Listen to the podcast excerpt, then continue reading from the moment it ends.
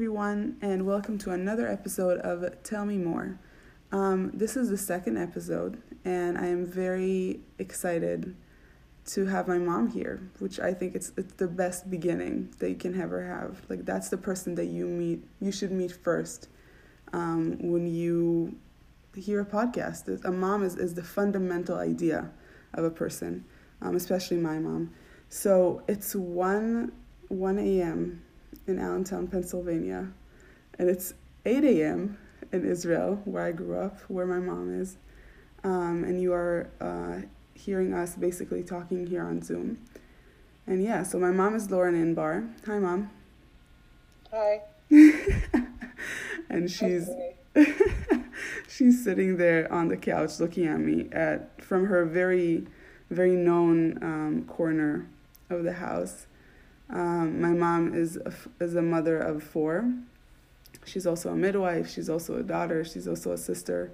Um, she's a woman. She's many many things. And um, when you know I asked her like, "Mom, what do you want to talk about?" Like when we're having our conversation, because we usually we talk about our very intimate things, right? It's a mom and a daughter relationship. Um, but we it's it's weird for us. I know it's weird for me to have that kind of a transformation between having like a very deep one-on-one conversation to something that is deep but is less intimate or intimate in a different way. Um, so when I asked her like, "What do you want to talk about?" Like, we can talk about um, like a sisterhood, like a women's sisterhood, and we can talk about parenting, and we can talk about just transformations and movements. You know, she she lived a little bit longer than me on this planet, so movements across our lives and her life. Um, what did you say, Mom? I said that I think that all of those subjects have a lot of common themes, and that we could basically talk about all of them. Yeah. Yeah. So the first subject you brought up was transitions transitions in people's lives. I think that's what you meant. Maybe you meant transitions from one place to another place. It could be all of it. Right. So, what do you think about transitions? Are you with transitions? I, I think I do a lot of transis, transi, transition, transitions, transitions. Not quite. Almost there. Um, so, mom, before we actually start talking, can you tell me or like p- the people that are listening a little bit more about who you are? You can like start from whatever point you feel is relevant for you.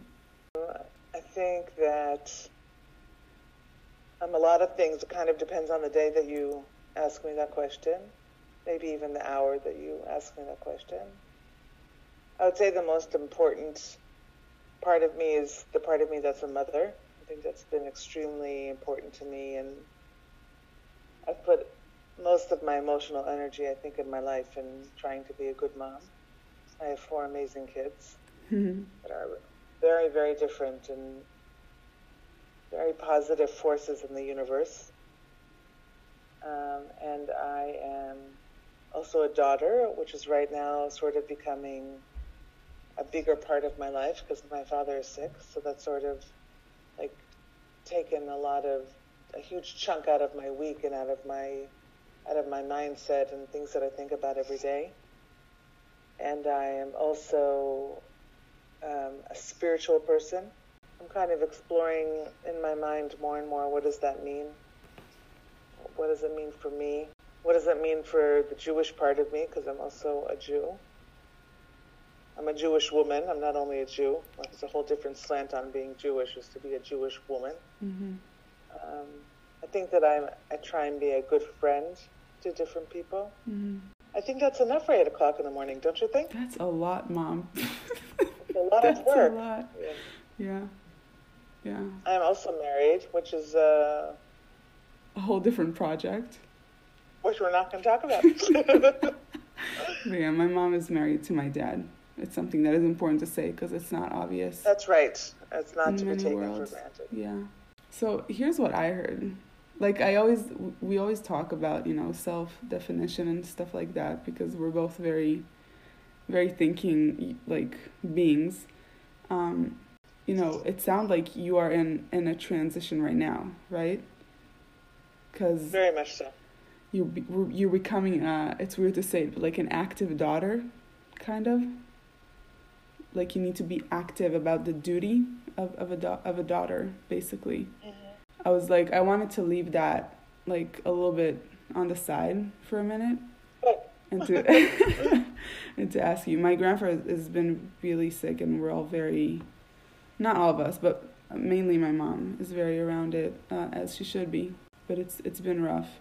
So I wanted to like leave it on the side a little bit and actually ask you what was you know when you were 26, when you were my age, you basically married dad, right? You got Mhm. married. And a year after you had me. I'm the oldest. That's right. And then you had three other more kids that are not me, that are my great siblings. What was like the transition that you would say was like like I'll, I can say that for me um, changed everything you thought you knew. For me, moving to the U.S. was maybe one of like the biggest transi- transitions.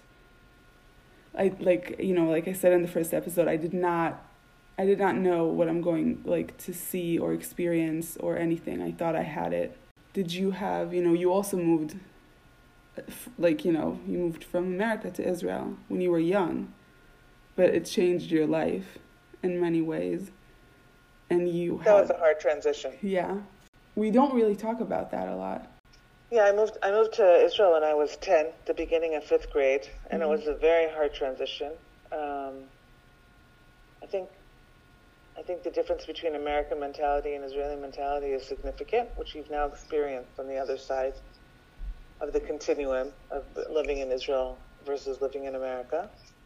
And I was, I was a full person at the age of ten. In other words, Yeah. I was comfortable and I read a lot in English and I you know I knew the manner and mannerisms of being an American kid and I, I went to a small school because I went to a Jewish school so there were 10 kids in my class and you know and I, the, we had a lot of energy around going to shul because my parents became religious when we lived in the last place that I lived in the States was which was Dayton Ohio.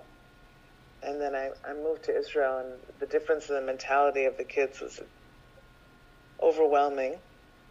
Um, and there were also a lot of creature comforts that were very significant, which I think that you've experienced also on the other end of the spectrum. I remember coming from a school that was heated and physically comfortable to like one of my strongest memories of fifth grade in Israel is that I was freezing. Uh, it was some school was really cold and it was you know, it rained a lot and I was really cold. And I'm sure that you know this, but I'll just share it with the people that are listening to this. That for the first year, um, everybody everybody ate clementine, clementinos. How do you say that in English? Like little, they're like it's The little oranges. but they're not. They're they have not. a different smell. Yeah. Clementine, clementine, maybe it's called. Yeah. um, and the the smell of the of people peeling them was associated so strongly for me with that winter of being very very cold and having a stomach ache because of the tension of being in a new place. Mm. And I think that for 30 years I couldn't eat them. Like every time someone peeled them, did you know that about me? I did not. Really? So for 30 years, whenever anybody opened a clementina, which is how you say it in Hebrew, like my stomach would hurt a little bit. I, I couldn't eat them at all. So that sort of tells you about how difficult that year was for me. Yeah. And how Israeli is Clementine? Like it's so Israeli. Very, yeah, it's very, very Israeli. Yeah. I mean, I bet they have them in America. They do. I have two very- here right now. There you go. Yeah. You bought them in the supermarket. Yeah, I did. In Giant. Well, the people that listen to the first episode also knows I have a thing with supermarkets. I know. I Yeah. listened to the first episode. We actually both have things with supermarkets. We do. So, Mom, you remember you told me the story about the shakshuka? That sounds very similar. The what? The story about the shakshuka? No. Oh, when we ate it in Merkaz Klita? Yeah, so when, when you move to Israel, first of all, a couple of terms here that you need to know. Shul is a synagogue, aka the place of worship of uh, the Jewish religion. And if you are a Jew that either connects to the idea or, or keeps it in, in a certain way, you do it a lot. You just go to shul. It's a hobby, it's a full on hobby. Um, and you do that as, as a family unit, you do it by yourself. It's like something that is very, very special. Um, like many other religions, the place of worship is a big part of your, of your daily life. And what is shakshuka and merkaz klita? Wait, wait, you also have to say something about shul. Yes. Is that that talks about a certain denomination of Judaism. If you're conservative, you go to Mm. synagogue, and if you're reform, you go to temple, hmm and if you're Orthodox, you go to shul. That's what it was like when I was growing up. I don't know if it's exactly the same now. It is when I think about But it. when you say shul, it means that you're going to an Orthodox place of worship. yeah. And shul is in Yiddish, right? Yeah. Yeah, yeah. So, guys, remember I talked uh, last time about my students. Um, the way I grew up in Israel, I grew up Orthodox. I think you say, like, when think about America, modern Orthodox. Um, you know, my mom covers her hair, and, and we, my siblings, until they decided differently, they wear kippah, which is a yarmulke. Um, and, and we grew up religious. Like, we, we had certain rules that we were, you know, following with. Um, and when I came to to America, mom, I, I didn't really I didn't really connect to other denominations of Judaism, almost to a point that I was like, you know what, this is not this is not really Judaism here. But like you can't play with that. you can't stretch you can't stretch out this idea of Judaism so far. Um, and I think when you, you talk about comfort, you can also reflect it on Judaism, like the way it developed here. Comfort is a, is a key word in America, in my opinion. So I think um, Judaism developed in different ways that also provide comfort and accessibility, um, which is a good thing sometimes. You know, this is how we keep people close to the idea of Judaism. So, mom, remember this this shakshuka story? Yeah, yeah. So we lived in um, we lived in a place with a bunch of other new immigrants for the first half year uh, in Israel. I'm sure that there's a good word for it in English, but it doesn't come to mind right now. And they served this thing called shakshuka, which basically looks like egg yolks sitting in blood, or at least that's what it looks to me.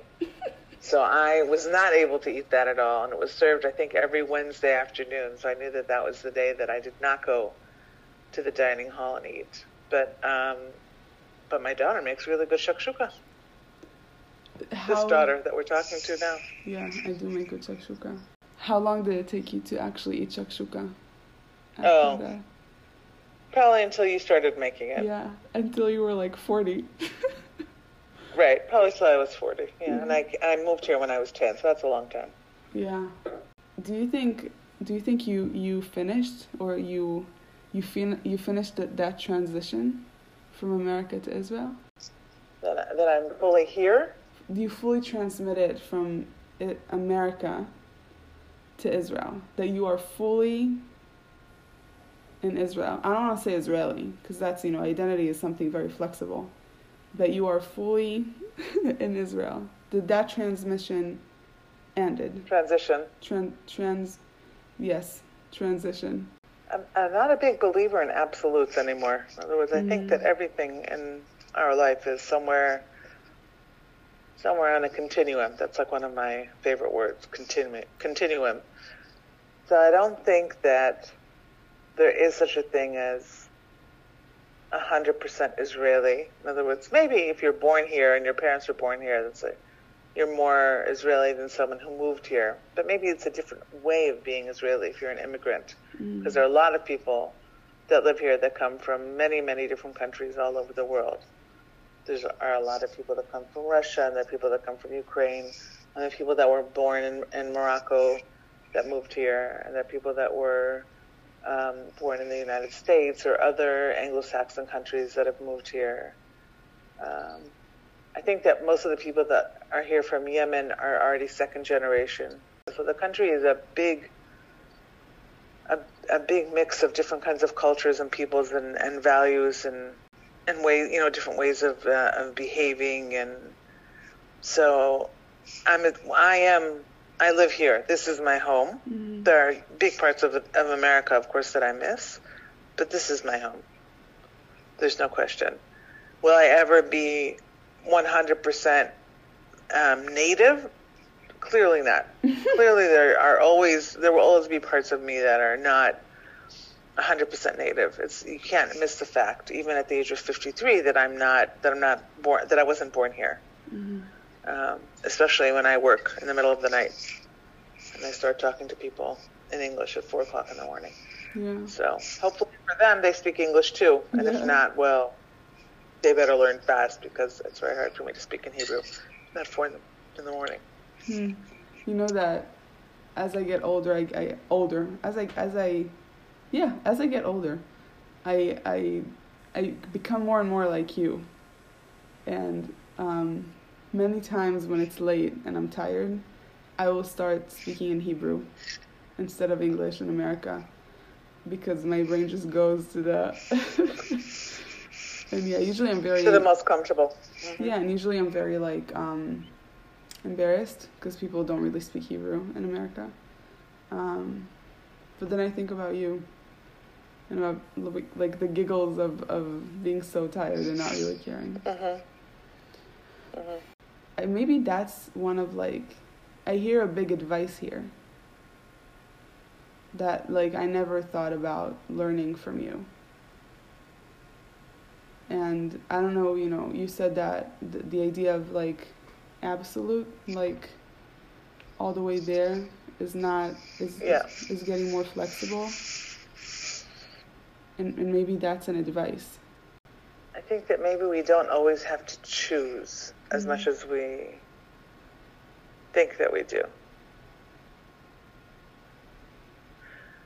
And I also think at the at at where I am in life that you know there are parts of me that I spent a lot of time wishing were different. Mm. Um, and I, I mean, you know that I think that we all have to work on ourselves to be better people, pretty much from the day we're born until the day that we die. Mm. But at the same time, I think that it's really important to accept who we are and to embrace who we are and to stop fighting that that sense all the time. So I had that um, recently when there w- there was a conversation happening in my in my original family, and um, and I was the pessimist, and I was my mother and my sister and my father were being optimistic, and I was being pessimistic, and I think that I'm often kind of like dark and and you know not everything is going to be okay, hopeful kind of person. and I think I think that's okay. I think that there's a voice there that needs to be heard, and that it's okay not to be the person that says everything's going to be great. And and I, I think it's time to embrace that. I don't. I think it would be good not to be sad, and it would be good to try and look at the bright side of life. But I think that it's also okay just to be who you are, who I am, and to stop fighting that so much. I hope that I can do that. You know, I hope that I can really just accept who I am. I also think that there's more movement from acceptance than there is from an initial fight. That's also something that I learned in the past few weeks. Um, which is an obvious, it's sort of obvious, and yet here I am learning it at, at the ripe old age of, of 53 is that, you know, if you try really hard not to cry, you're not a, you're, you don't cry as much as I do. I, I cry much more often than you do. That if you're feeling something very deeply and you try really hard not to cry, so there's this really bad pain that you get in your throat, mm. and um, and the tears sort of just accumulate, so that when you do inevitably cry, it's sort of out of control and never ending and overwhelming. Mm. And if you just give in to that moment where you want to cry or where something is very powerful and you're feeling something very intensely. So it is uncomfortable, but it's uncomfortable for a few moments. And then it, it kind of, it's like a wave. It sort of, it gets better. It goes away a little bit. And I think that's, for me, a, a healthier way of being. Now, obviously, you can't do that all the time everywhere. Mm-hmm. But if I'm in my car and I want to cry, so cry for a few seconds and it's over. Instead of trying really, really hard not to cry.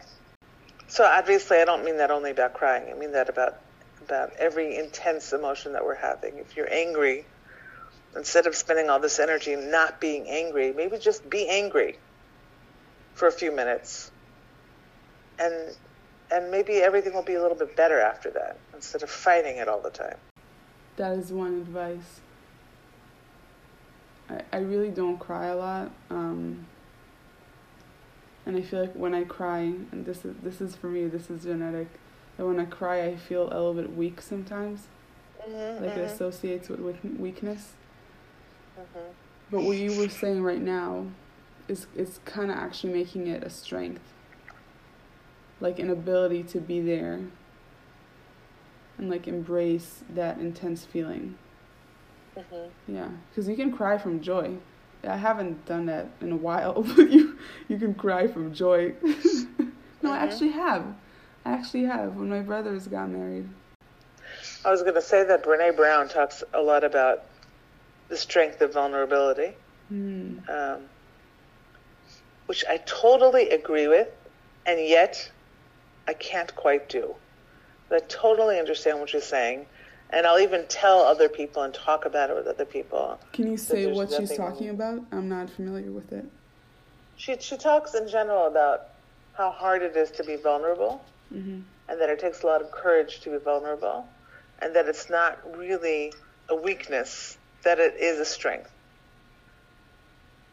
And I agree. Well, I agree with pretty much everything that I hear that Brene Brown has said, but I think that it's really, really hard to do it's really hard to agree or to let yourself be vulnerable.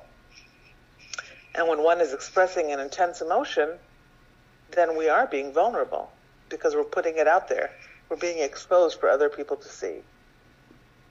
When you're crying, then other people know how strongly you feel about something. And they can, you know, they can be respectful of that, but they can also not be respectful of that.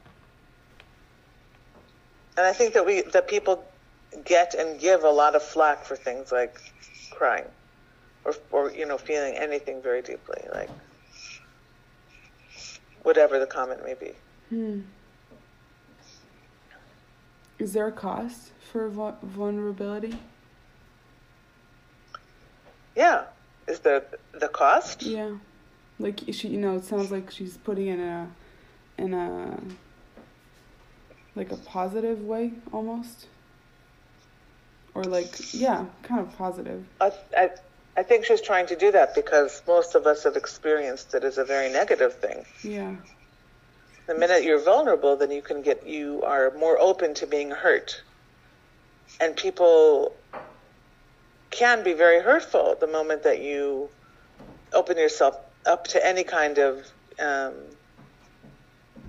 any kind of exposure, mm. physical or emotional or spiritual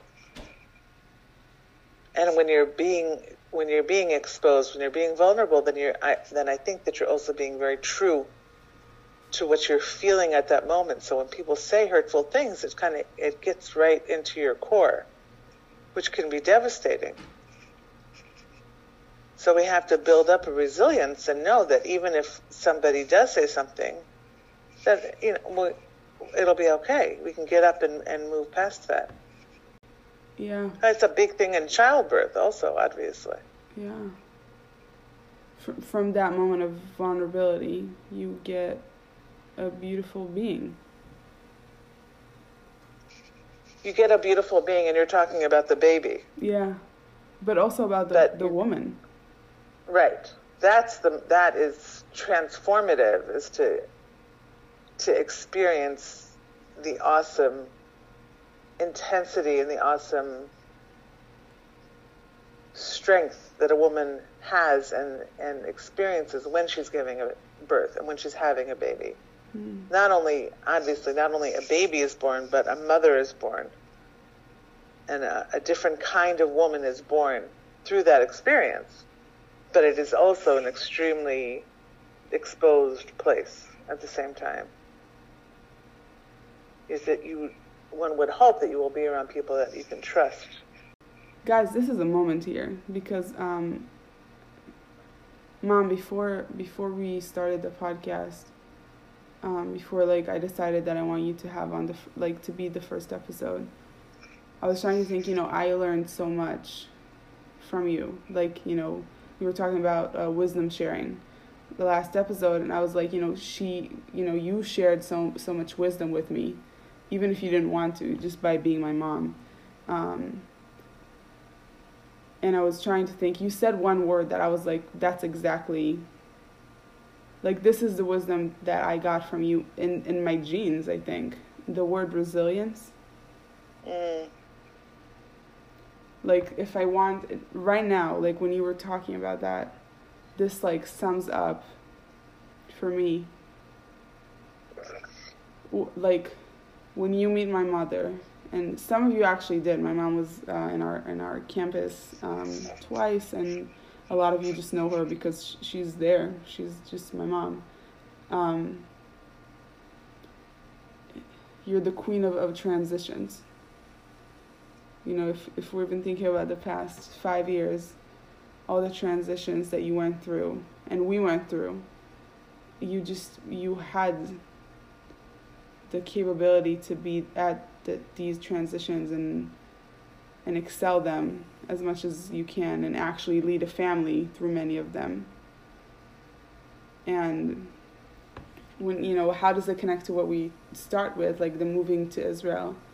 You've been doing these transitions since you were since, since you were 10. You created or, or builded this transit like this resilience that I have that I got from you. And it's like okay this is this is the tip here. This is the wisdom sharing. How do you do that? You you from you know i'm just putting putting it all together in one sentence. Transitions are hard. They're very hard. I think we both can say that. Um, transitions are when you move to a different country when you become a mother or a wife when you decide to take a religion or leave a religion when when your siblings or your or your kids get married, um, when you start a new job, and if you allow yourself to be at, at that transition, like to kind of hold it, right? Remember when when um, when Elchanan was getting married. Elchanan is is my younger brother, and he got married like six months ago. Uh-huh. Yeah. It was really hard. It was hard on like all of us, but and we were kind of there.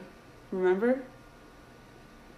We were just talking and re-talking the whole experience of of the actual wedding, of understanding that this transition is happening and it's real.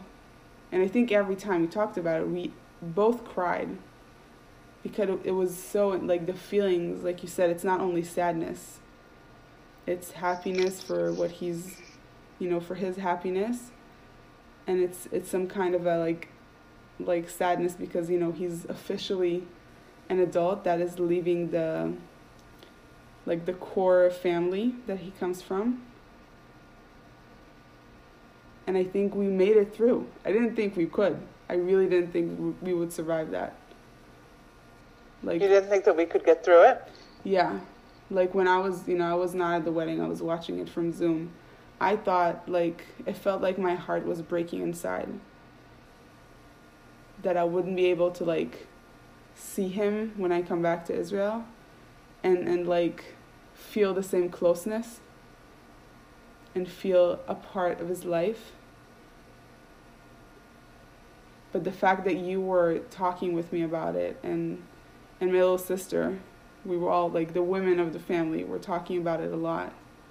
and crying together every time that we talked about literally mom every time it kind of made it like like present and there and okay and real at the same time and comforting at the same time I think that it's important to say at this point in the podcast that we are, or that let's. I'll talk about myself. mm. Um, that I'm very, very blessed with um, amazing children, but also both of my sons got married this year, and they have chosen wonderful, wonderful women to spend their lives with. Mm. And I feel like I have given been given the gift of two additional people that will be part of my life and I am part of their lives and I have tremendous faith in the choices that they both made. Um, and at the same time, it is a transition, and it's not an easy transition. And I'm sure that when you get married and when Elisheva gets married, it'll be a different kind of transition. Um, it was mostly joyful and exciting, and there was also a, a sense of of the difficulty of transition. You know, the word transition. Sorry to do this to you, honey. Is also um, a big part of childbirth. There's this like one place in childbirth that's called transition. Do you know that? no what part is that I didn't. I, we've never talked about that. we don't talk about childbirth in english That's true. we, we So in Hebrew, it's called Shlav Ma'avar. okay and it's between um, it's it's between when the woman becomes fully dilated, right before she becomes fully dilated, until she is fully dilated, and then the contractions become a different kind of tra- contraction, and there's an, an urge to push. In other words, there's something that changes. that that these hard moments these hard moving from place to place having that feeling of unknown is actually something that could have good in it and light and will kind of remind you how strong you are um, and maybe how strong the gen- generations before you were like this holiday or like me when i talk to my mom or my grandmother. Um, wow mom. That was deep to- like a, a deep thought right there. I liked it.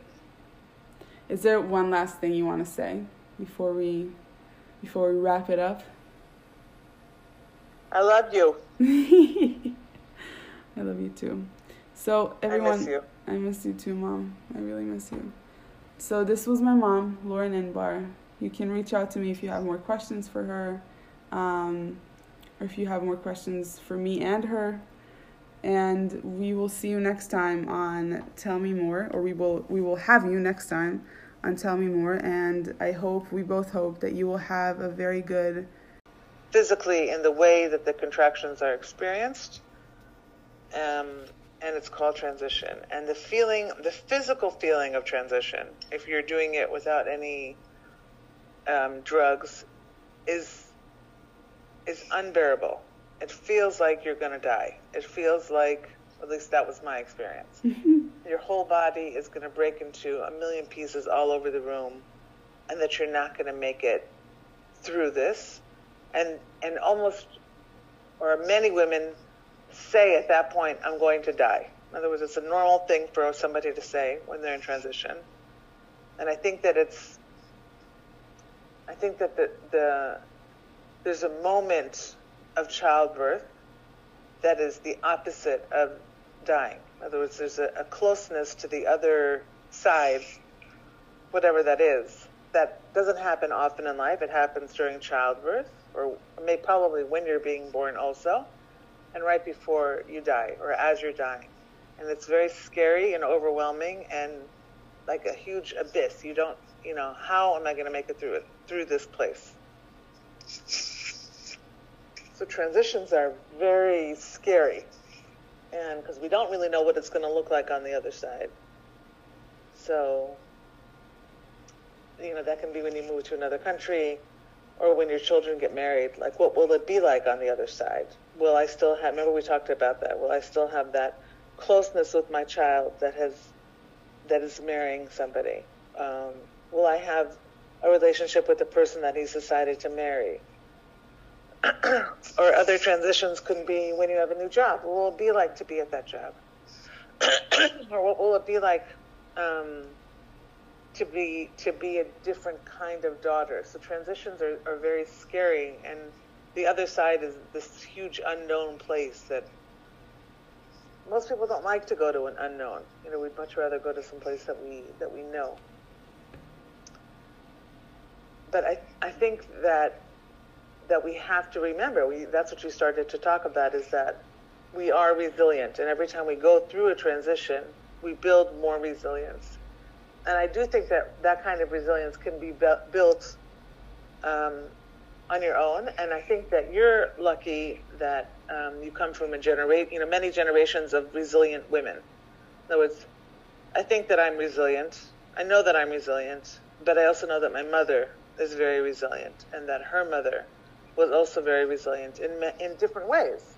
But I think that that energy of women are strong, and women can do anything, and women can get through pretty much anything is something that we that I was raised on that then I you know raised you on mm-hmm. and that you will raise your children and daughters on.